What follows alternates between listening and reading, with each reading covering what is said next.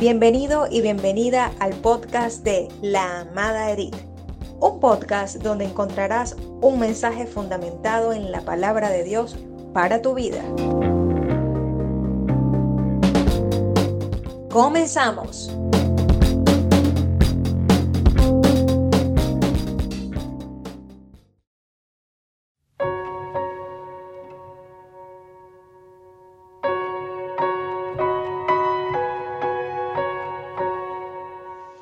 Dios amados y amadas. En esta oportunidad, en la pospandemia, quiero darte el relato del verso 17 del capítulo 15 del, del libro de Lucas, referente al hijo pródigo, que dice de la manera siguiente. Y volviendo en sí dijo, ¿cuántos jornaleros en la casa de mi padre tienen abundancia de pan y yo aquí perezco de hambre. Y volviendo en sí, allí voy a, meditar.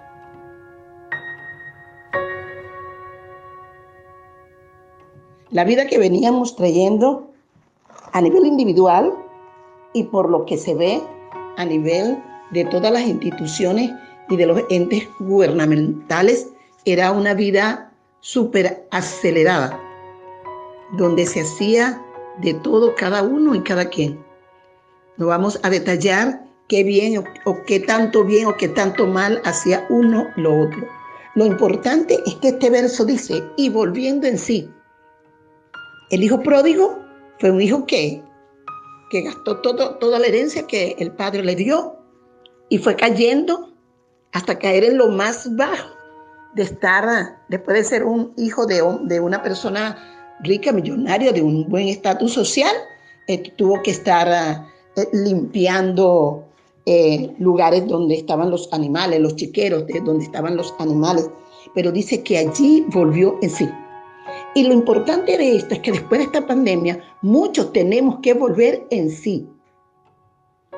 Y volver en sí es, wow, reconocer de dónde éramos, a qué pertenecíamos, cuál era mi identidad y cuál era mi posición. Él volvió en sí y lo primero que dijo, en la casa de mi padre hay abundancia de pan.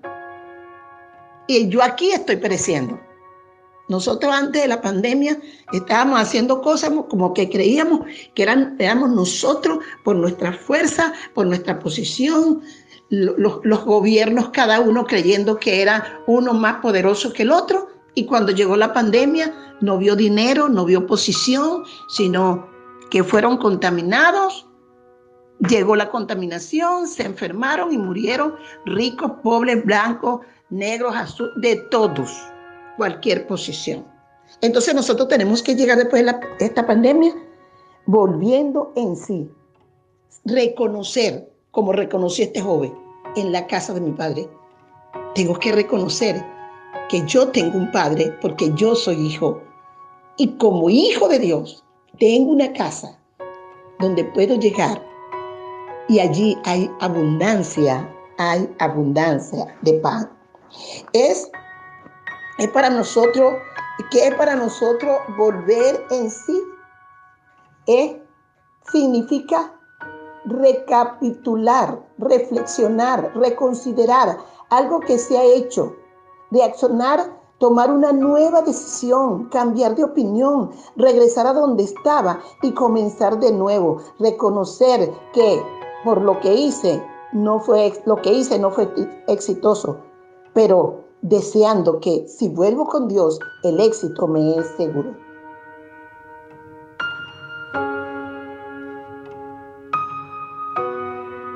Era necesario volver en sí. El pródigo malgastó todo lo que tenía. Y cuando ya, ya no tenía nada, dijo, me levantaré. No es solamente volver en sí. El siguiente versículo dice, me levantaré a accionar. Primero tu mente te va a indicar qué debes hacer. Al reconocer de dónde proviene, oye, Dios, yo tengo que volver a ti, Dios. Porque muchos en su andar acelerado, se apartaron de Dios. Pero también tienes que accionar y me voy a levantar voy a reaccionar. Es, es necesario que el raciocinio esté unido a la acción. Esa, esa acción para superarme, para movilizarme, para tomar esfuerzo y, e ir delante de el Padre. Era necesario volver al, al Padre. Y volver al Padre para decirle, Señor, lo que hice no era lo correcto. Muchos tenemos que reconciliarnos, pero aún más, aún más. No es solamente reconciliarnos. Muchos tenemos que arrepentirnos. Arrepentirnos. No estábamos viviendo como debía ser. Estábamos viviendo de apariencia. La pospandemia es para reconocer cómo estábamos, para levantarte y para reconocer que tienes que, tiene que haber un arrepentimiento, porque el Señor lo dijo, arrepentido y convertidos, arrepentido y convertido. Y uno tiene que arrepentirse y convertirse después de la, de la pandemia. Es un año, gloria a Dios, que, debe de tener metas y propósito es un año en que, así como estuvimos medio aislados, volver a tener un contacto maravilloso con Dios. A Galadero se le dijo que estaba vestido y en su juicio cabal. Después de tener demonios, estaba vestido y en su juicio cabal. Este nuevo, este, este, este nuevo comienzo Debemos tomar decisiones para arribar a conclusiones, a conclusiones perfectas, con pensamientos claros y con palabras y acciones que deben de ser cabales. Cabal es correctas, con principios, con propósito. Antes de decir alguna cosa, tengo que estar claro cómo decirlo, cuándo, en qué tiempo, cómo lo voy a hacer. Y proseguir a la meta.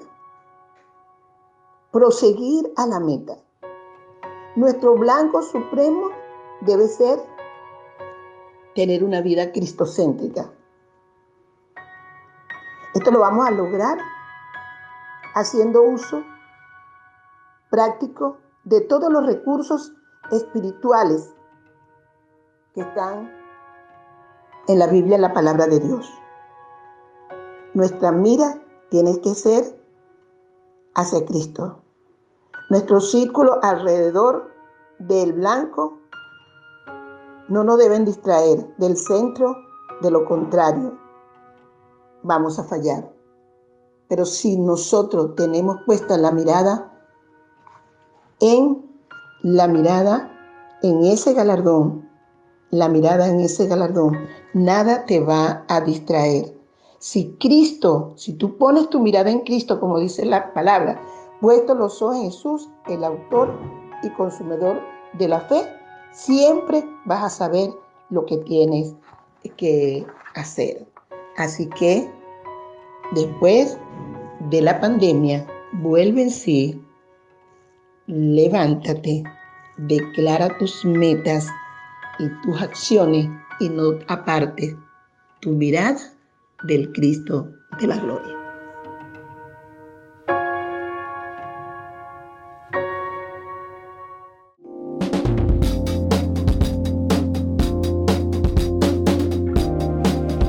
Gracias por acompañarnos.